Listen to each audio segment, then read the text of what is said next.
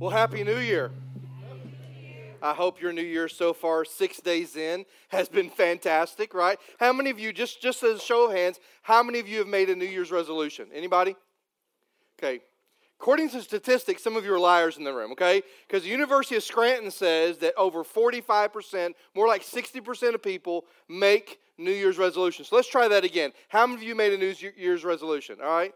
Okay, still some liars. That's all right. So, anyway, um, the thing about it is, when you make a New Year's resolution, there's usually something about your life you look at and go, okay, there's an area where I lack discipline, and so therefore I need to create some better discipline in my life so I can succeed in this area. That's really the premise of a New Year's resolution. And the thing about a New Year's resolution is, according to Scranton also, only 8% of the people are able to keep their New Year's resolution. So that's a very small percentage of people. But most everybody makes a New Year's resolution, whether it's overtly and outwardly or inwardly, everybody makes one. In fact, if you think about it, as soon as the new year came in, whether it was on the news or whether it was on some kind of infomercial or whether it was on the most important media outlet there is, Facebook, um, there's this real sense of it's a new year, there should be a new you right? There's some areas of your life, like if you want to break bad habits, here's what you've got to do. If you want to lose weight, here's what you're going to do. And I've vowed to stay away from that one. And if you want to eat better, here's what you need to do. And so in the world we live,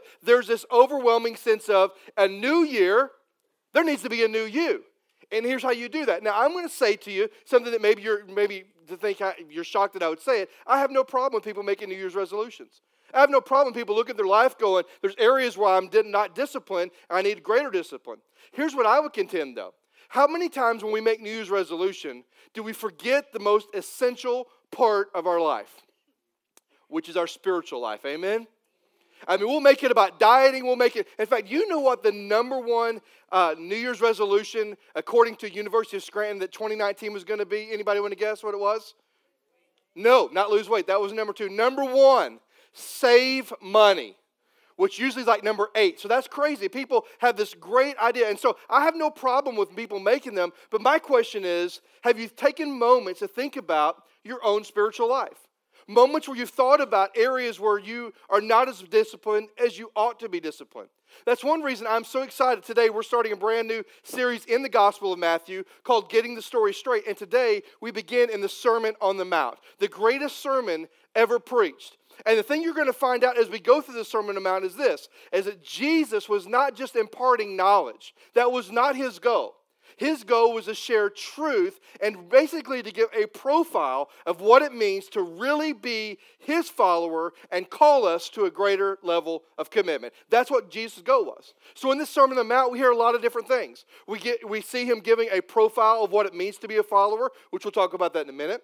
We see him talk about kind of the mindset of a follower of Jesus, what that mindset should look like. We'll get to that next week. And then he talks about stuff like what the values of a follower should be as it relates to stuff and as it relates to people. And then he ends the Sermon on the Mount in chapter 7, which I cannot wait to get to, with talking about one of the most powerful things and one of the most really troubling things in all the New Testament. He talks about how do you really know? How do you really know that you are a follower of his? And so when Jesus gives a Sermon on the Mount, it's not just about imparting knowledge, it's about inspiring people to follow him, but also it's about calling people to a greater level of commitment. Now, here's why this is so important for me. If you remember the last couple of weeks, you've heard me say this at least a couple of times this is that the commitment that Jesus calls us to is usually way up here, and the commitment we're willing to give Jesus is usually somewhere down here. Amen? That's sad, but it's true, right? I mean, Jesus calls us to be at this level, and most of the time we offer this level. Now, here's the whole point of the Sermon on the Mount it's not okay with us staying down here anymore. It's not okay. If Jesus says, I want you to be here, here's what I expect of you, here's what I desire from you, here's what I want from you, over the next six to seven weeks, I want you to look at that and go, okay, I want the same thing that Jesus wants for me. So as we go through this series, you're going to be challenged to elevate your level of commitment like you've never been challenged before. Now, here's what I know about me and what I also know about you.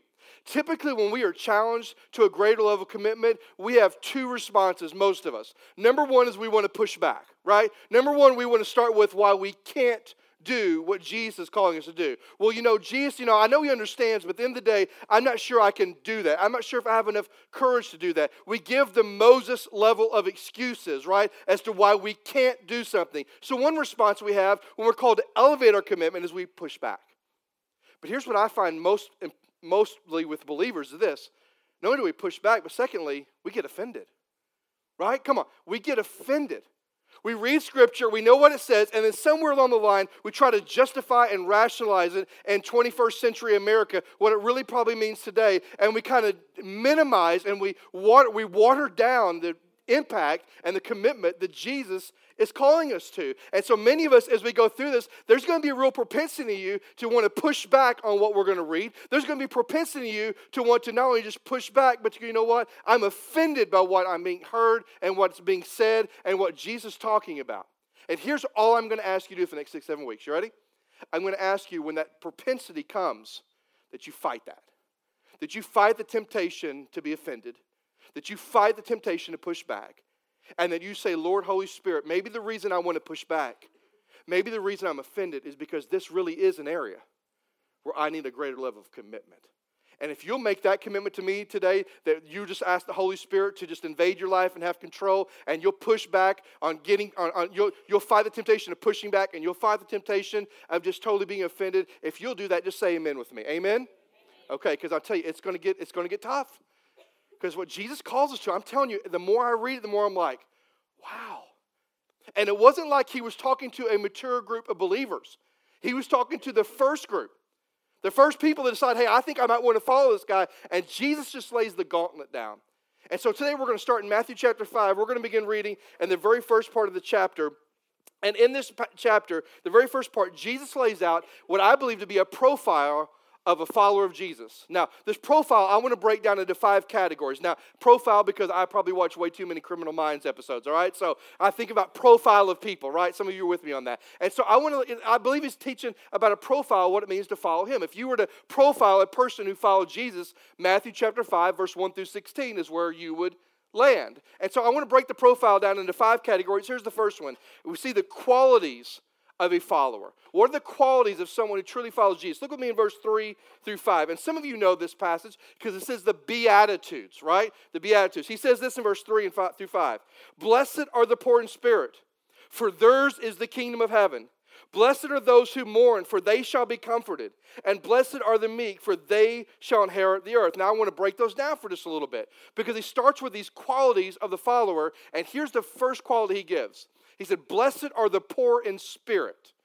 Now, what does poor in spirit mean? You know, sometimes we think of poverty, we think those who lack spirit. That's not what he's talking about. He's talking about though, he's talking about the idea of total humility.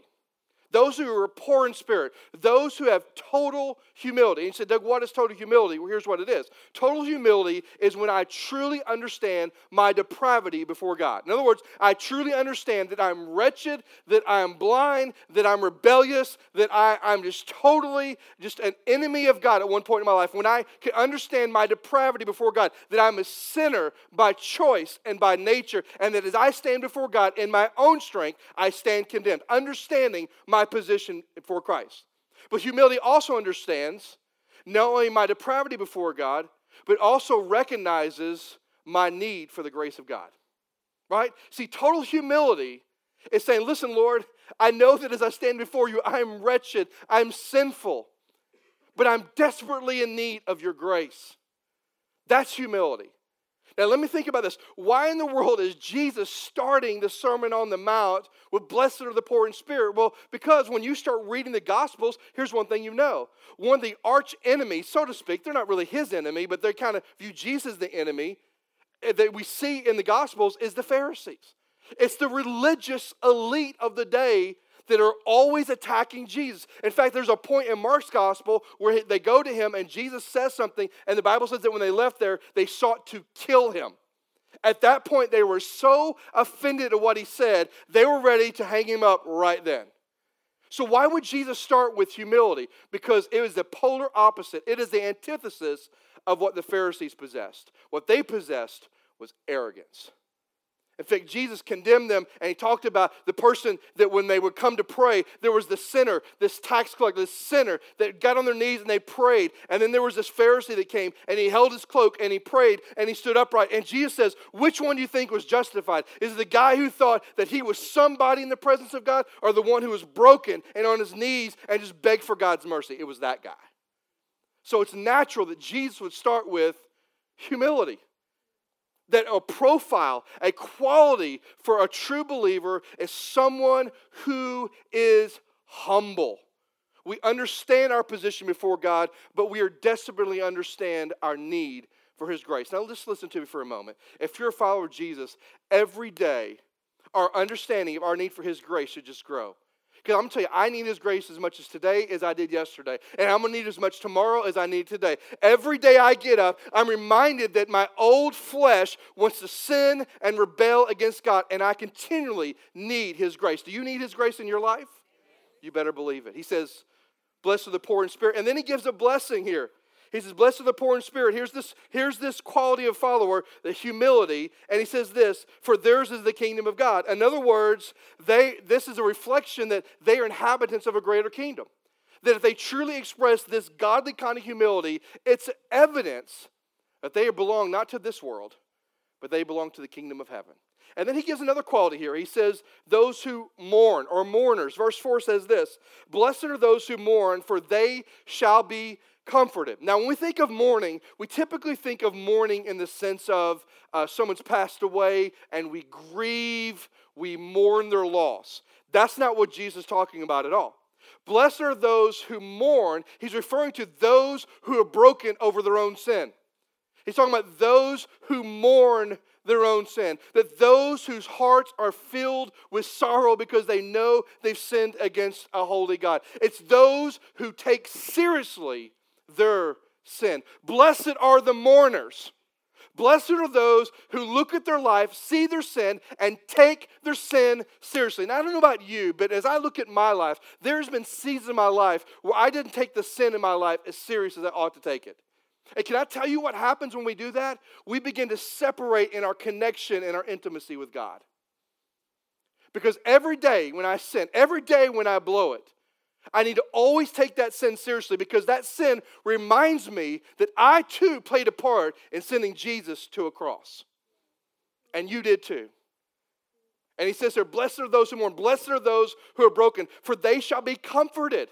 Now, I don't know about you, but have you ever met someone who suffered loss and they grieved so much it was as if they couldn't even be comforted by anybody? Have you ever met somebody like that? You've been to a funeral, and I, I mean, I've been to something like that, and it's, I mean, your heart breaks for them. But listen, to, get the gist of what Jesus is saying. Blessed are those who mourn. Blessed are those who are broken and take seriously their sin, for they shall be comforted. Well, what's comforting to us when we truly think about the magnitude of our sin? What's comforting is that we've received the grace of God and we know His forgiveness right? That's what brings me comfort. While I stand here and I know that I sin and I know that I rebel and I take seriously my sin, I can also be comforted in the fact that I have been forgiven and I forever will be forgiven. And that brings comfort to myself. It doesn't cause me to ignore my sin, but it causes me to celebrate that I've been forgiven by God. Amen? Blessed are those who mourn. And then he gives another quality of a follower. He said, Blessed are those who are meek, for they shall inherit the earth. Now, when we think of meek, we typically think of weak, right? Doormats, spineless, people that have that, that stand up for nothing. And I would submit to you, if you were to trace the word uh, meek in the Greek, you would find that the word means to be gentle, to be patient, to not be given to anger. In other words, anger doesn't drive the actions of my life. To be gentle, to be patient. He said, Blessed are those who are gentle and patient. Why? Because they they will inherit the earth, meaning that one day they will come and they will rule over the earth with Jesus. Do you know that during the last times, in the last thousand year reign of Christ, those that are followers of Jesus will come and we will reign and we will rule with him on this earth? And he says, Listen, blessed are those who are meek. So, as we start this Sermon on the Mount out and these Beatitudes, Jesus starts with the, the, the qualities of a follower. A follower is humble, They know their place and they know their need for God's grace. A follower of Jesus is not only humble, but they are broken over the sin that's in their life. And they're also patient and they're gentle. And he gives the quality of his follower. The second thing I want you to notice about this profile is he gives us the heart of a follower. Look with me in verse 6. He says this Blessed are those, this is my favorite one, by the way. Blessed are those who hunger and thirst for righteousness, for they shall be what?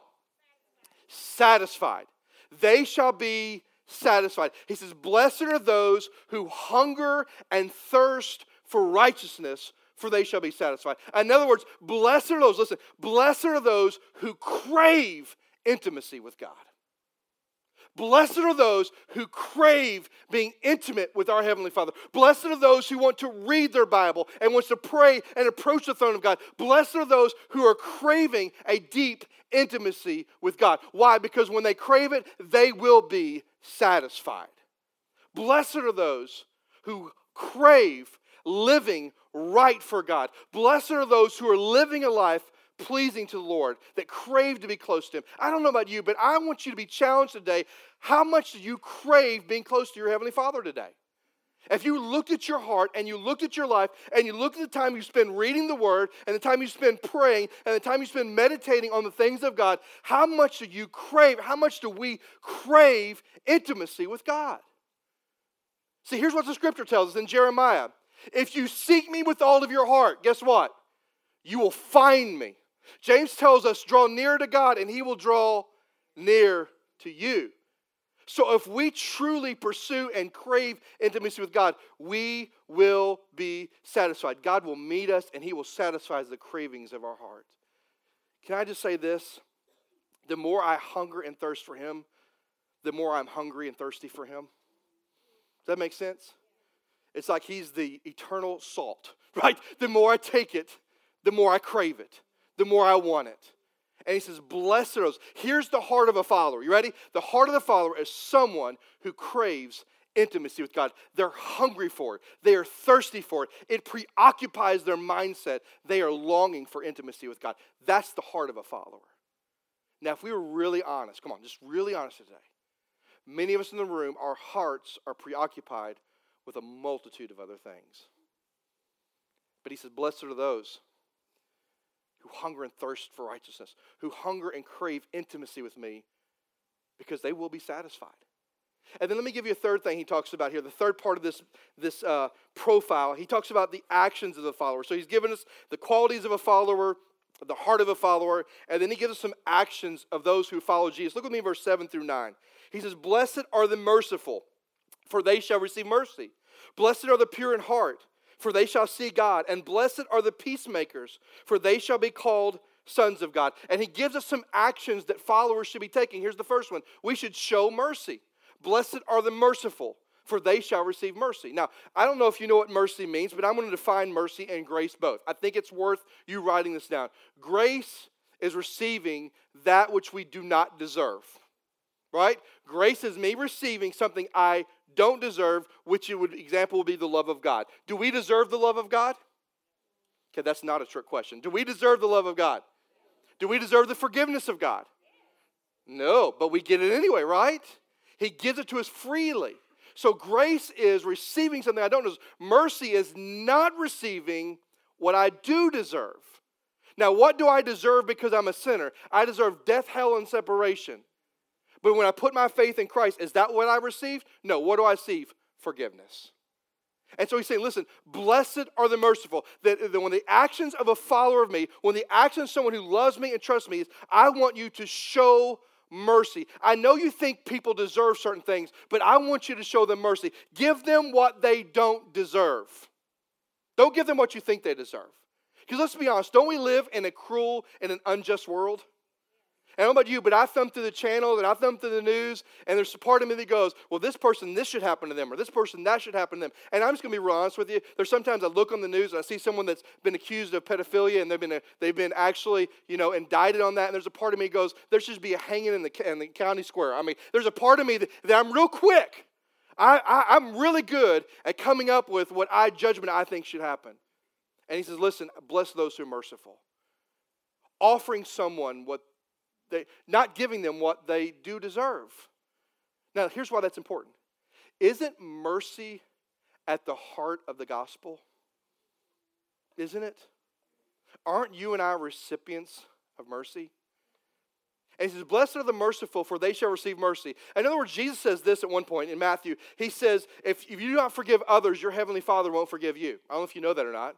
That's a really tough passage to walk through, but let me give you just a synopsis of what Jesus means. If we are unwilling to forgive other people, that means we have never experienced the forgiveness of God. Because when we experience and understand the forgiveness that God has shown us, how dare we not forgive somebody else? I don't care what they've done to you. How dare you not forgive? And mercy is the same way. If we are true recipients of the mercy of God, shouldn't we want to show that same mercy to somebody else? He says, So blessed are those who are merciful, for you shall receive mercy. And then he gives us another action. He says this in verse 8 Blessed are the pure in heart, for they shall see God. Now, pure in heart, he's not talking about, you know, moral purity. He's talking about an undivided loyalty. Blessed are those who love God with everything. Blessed are those who have wholehearted devotion to God. Here's the action he's, he's saying Blessed are those who are truly devoted, have a pure heart. I mean, they have a heart that the attention and the affection of the heart belongs to the audience of one, and it's God the Father. Blessed are those who have a pure heart, who doesn't have divided loyalties, but love God with everything in them. And then here's the promise He says, For they shall see God. In other words, one day, those people who have given their heart to Christ and have a one heart loyalty, one day Jesus is going to come again and you are going to see him face to face. What a great moment that's going to be. Amen? Come on, amen? And what a moment that's going to be to see him face to face. So he says the action of be pure of heart. And then he gives him one more action and it's this in verse 9 Blessed are the peacemakers, for they shall be called sons of God. I don't know about you, but I'm, I'm convinced that we live in a world of conflict. And I'll tell you this here's the sad part is too many times, not this one, but too many times that conflict also shows up in churches. I don't know about you, but I've met people before, and you've probably met people before. And if you've not met someone like this before, you might be that person. It's this that like to create discord and disunity in the body of Christ. You ever met somebody like that? Yikes. We want to throat chop those people, don't we? Right? But notice what Jesus says. In a world of conflict, blessed are the what? Peacemaker, not throat choppers. Blessed are the peacemakers. In other words, in the world of conflict we live, we need to be at peace with God and we need to be at peace with who? Other people. And I'm just going to tell you, being at peace with other people is work because they're messy, they got issues. I've got issues. I'm messy. And to be a peacemaker means there has to be a conversation and zero assumptions made. And he says, I want you to be a peacemaker. Blessed are the peacemakers, he says, for, for they shall be called the sons of God. In other words, further evidence that you belong to God is if you're a peacemaker. Consequently, if you're not a peacemaker, if you're a rebel rouser, if you're a divider, that's not evidence that you're a follower of Jesus. But peacemakers are. So he gives us the qualities of a follower, the heart of a follower, and the actions of a follower of Jesus. He gives us these qualities. And then he talks about in verse 10 through 12 the life of a follower. Now I want you to listen to this. This, to me, this is, a, is an interesting passage. He says this Blessed are those who are persecuted for righteousness' sake, for theirs is the kingdom of God, the kingdom of heaven. Blessed are you when others revile you, which means insult and persecute you and utter all kinds of evil against you falsely on my account. Rejoice, be glad, for your, your reward is great in heaven, for they will persecute the prophets who were before you. Now, in other words, here's what Jesus saying listen, for those of you that truly follow me, okay, now listen to me. Those of you that truly exhibit the qualities of a follower that I talked about, for those of you that truly have the heart of a follower we just talked about, and for those of you that live out the actions of a follower, like I just talked about, for those of you that are really following me, here is your life. You ready? Two words. Number one, a persecuted life. Blessed are you when others persecute you. Now, you may say, well, Doug, I don't know that I've ever really faced persecution, and I don't want to be offensive to you, but I'm going to let the word of Jesus kind of, let's backtrack. Let's make some, some connections here. If I'm not facing persecution, maybe it's because I'm not exhibiting the, fo- the qualities of a follower of Christ. Maybe it's because I don't have the heart of a follower of Christ. Maybe it's because I'm not exhibiting the actions of a follower of Christ. Because if someone's truly following Jesus and exhibiting those things, he says, here's what's going to happen you're going to be persecuted. People are going to ridicule you because of me. Now, I want you to think about something. People hated Jesus, and they will hate us too. Did you know that?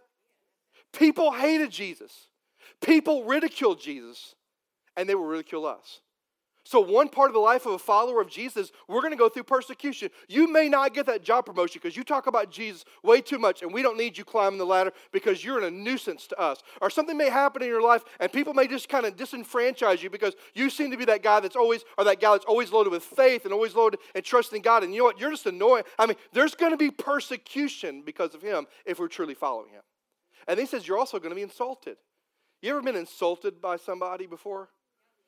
Here's what he's talking about he's talking about people may slander your name because of him. People may slander your motives because of him. People will slander us, not because we're awesome, but because we're standing for an awesome God. And insulted is what our life's going to look like. But notice what he says here. He says, Here's the blessing. The blessing is this he says, rejoice. Why? Because if you are slandered and you are insulted and you're persecuted for the name of God, listen, our reward is not on earth, our reward is in heaven. And Jesus used the word great. I don't know what great is in the eyes of God, but I want it, right? I don't know what great means. And when God says great, it's kind of like when He says in Malachi, you know, if you bring your tithe to the storehouse, I will open the floodgates of heaven. I don't know what that looks like, but I want some of that right? So when he says, Blessed are those who have been persecuted, and blessed are those when you're insulted for my name, rejoice because your reward is great in heaven. I want that reward. How about you? I want it. But our reward is not here. You know what? You may stand for Christ and be persecuted, insulted, and never get a pat on the back from anybody else. But there's a king who notices. There's a king who's on his throne that's taking note. And we arrive in his presence, we will be rewarded for our faithfulness. Now, all that leads us to the most important part of the passage. And it's the last and the fifth point I want to make about this profile, and it's the impact of a follower. What is the impact of a follower? Look what Jesus says in verse 13 through 16 as we wrap this up. Now, I want you to think about it in context. He's just told them what the qualities of a follower were. He just told them what the heart of a follower looked like. He just told them what the, the actions of a follower should look like. He told them what the life of a follower is going to look like. And then here's his conclusion to these Beatitudes. He says, You are the salt of the earth. But the salt that has lost its taste, how shall be salty, uh, saltiness be restored? It is no longer good for anything except to be thrown out and trampled under feet. You are the light of the world. A city on a hill cannot be hid, nor do people light a lamp and put it under a bushel. No, I'm going to let it shine, right? But on a stand and gives light to all the house. And the same way, let your light shine before others, that they may see your good work and give glory to who? Give glory to who? Give glory to who? Your Father in heaven. Here's what Jesus says listen, here is the impact of a follower. You're the salt of the earth. Now, we all know what salt does, right? Salt does predominantly two things it preserves on one hand, and it adds flavor on the other hand. Now, just think about those. What does that mean for us? He said, Listen, you are the salt of the earth. There's something about believers that we are to preserve in this world. You know what we need to preserve over everything else? Is truth. That's what we need to preserve. And I don't mean your truth, I'm talking about this truth. If there's ever a season we lived in where people do not believe in an absolute truth that this is right and this is wrong and this is godly and this is not, it's right now. And as a follower of Jesus Christ, we need to preserve that this word, this book, this infallible word of God is truth. And we need to preserve that. Not doubt it. Not go, you know, I, this part, I don't, I don't know, it didn't seem, I mean, this is truth, and we need to preserve it. And also, as salt, we don't need to preserve the truth, we need to add flavor to the world. Now, here's what I mean by flavor. You know how you add flavor? Through your testimony and through your influence. We all have a testimony, we've all got a story. I know some of you say, well, my story is not that I was, you know, drug addict at nine and and I came clean when I was 11. And I mean, and you walk this. I mean, some people that is their story. My story was I was saved at nine. And Jesus changed my life. And I've never looked back. I don't have a valley that was like, oh, I was in the pit of alcohol. Somebody have that. I don't have that. Do I still have a story? You better believe it. And everybody in this room has a story. From the most terrible story to the most glorious story. We all have a story. And listen to me, we are to leverage our story of God's grace and goodness to bring influence into the world with which we live.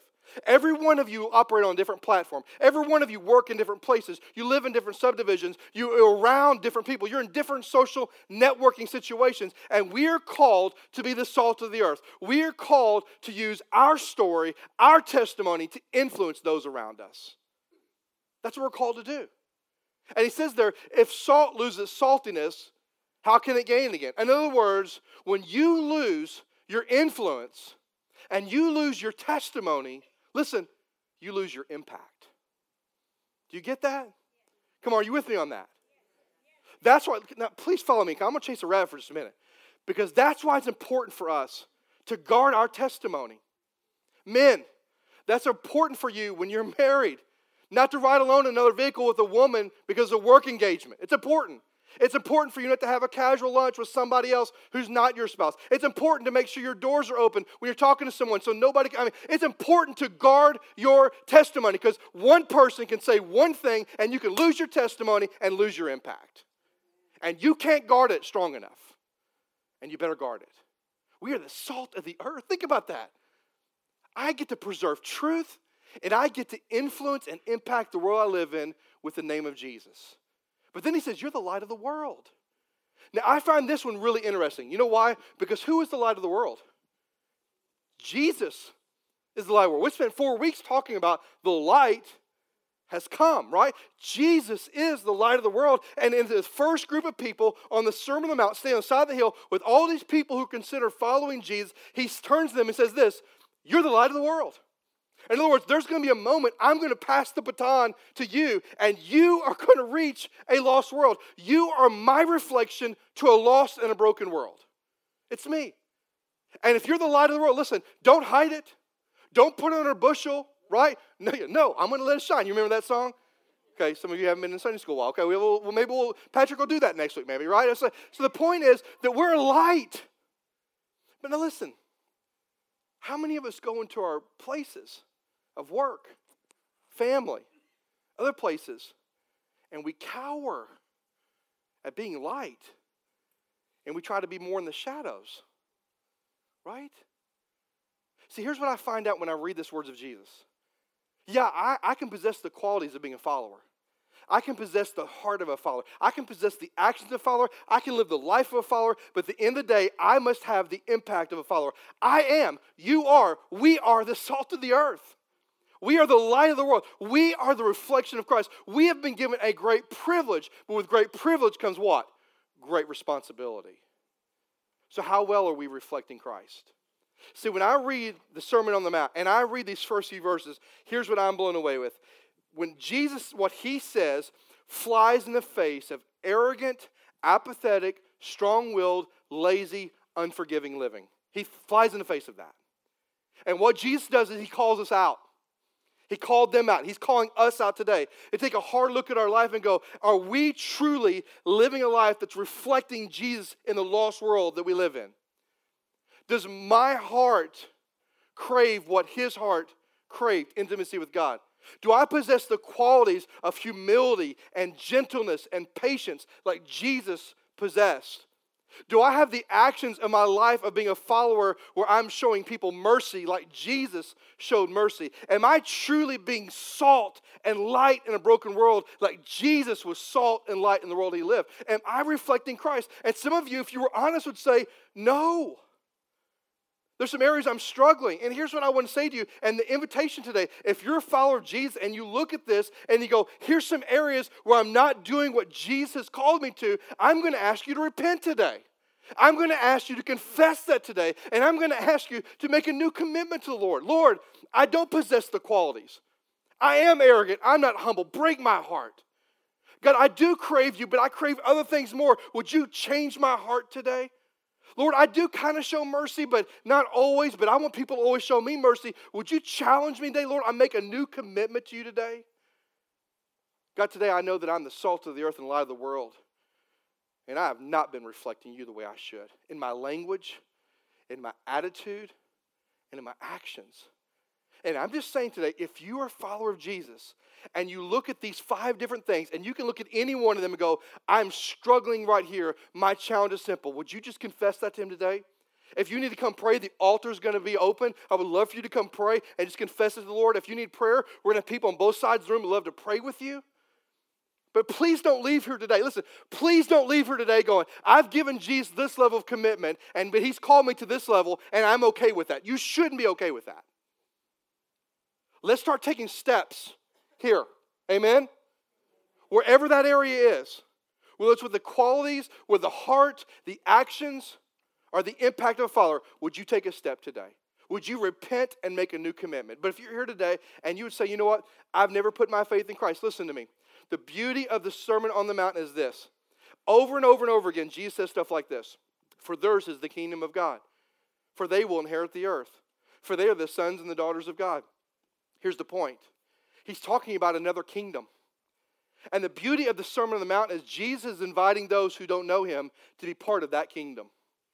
That's a kingdom that's not on earth, it's a kingdom of heaven, an eternal life with him forever. And if you've never trusted him today, and you just acknowledge that you are a sinner and you acknowledge your need for his love and his grace in your life, and you receive that, the Bible says if we confess with our mouth that Jesus is Lord and believe in our heart that God raised him from the dead, we shall be saved. And maybe you need to make that decision today. There's another kingdom that awaits us. And are you a part of it? So I'm going to ask everybody to stand with me. Everybody stand up if you would. Everybody stand up. Every head bowed and every eye closed just for a moment. Everybody stand up if you would. And I'm going to pray for us. But with every head bowed and every eye closed, I just want to say this. If you know today, beyond a shadow of a doubt, that you truly are a follower of Jesus Christ, that you belong to Him, I challenge you to think about what we talked about. Does your life exhibit the qualities we mentioned? Does your life exhibit the heart we talked about? Does your life exhibit the actions of a follower?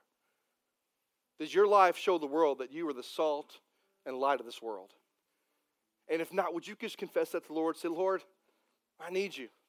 I need you to change my heart. I need you to change this in my life. I want a greater level of commitment to you. Would you make that decision? And if you didn't know him, would you just trust him? With every head bowed and every eye closed, I'm going to ask some of our deacons and wives, they would just make their way to both sides of the room if they would. Even in the back of the room, Tim and Carmen, if you'll just even step in the back. Maybe today you just need somebody to pray with you. They're here. They're here to, st- to pray with you, pray over you. Maybe you're struggling. They don't have to know your junk. But you can say, I need you to pray for me. They're here to pray for you. So let's pray. God, I love you. I thank you for today.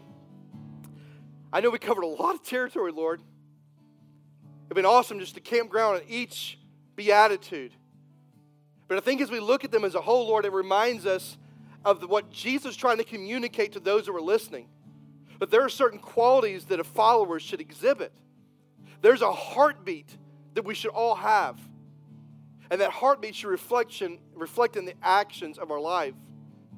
Because ultimately, you've passed the baton to us to be the salt of the earth, to be the light of the world. And God, I pray for my brothers and sisters in Christ today that they would join me and that we would take that responsibility seriously today. That we would realize that maybe our coworker, the only person that's ever going to share Jesus with them, might be us our neighbors, the only person they're going to have Jesus shared with them might be because of us. That God, you would call us out today. And that you would challenge us in areas where we are shallow in our commitment. And may you call us out and may we take a step today. May we step up and say, Lord, I know I'm going to fail. I know I'm going to blow it, but I need your strength because I want to commit a greater level to you. So, God, I pray today for a room filled full of repentance, a room filled full of people who are finding our weaknesses but asking you to make us strong, finding the areas where we fail and asking you to change our hearts. And then I pray for those who don't know you. I pray they would decide today they want to be part of a new kingdom. a kingdom that will never end. So, God, be with us today. Move in our hearts only as you can. Amen. Amen. Just before we sing, I want to say this. We're about to sing one, of the, sing one of the greatest hymns of the faith you've ever heard.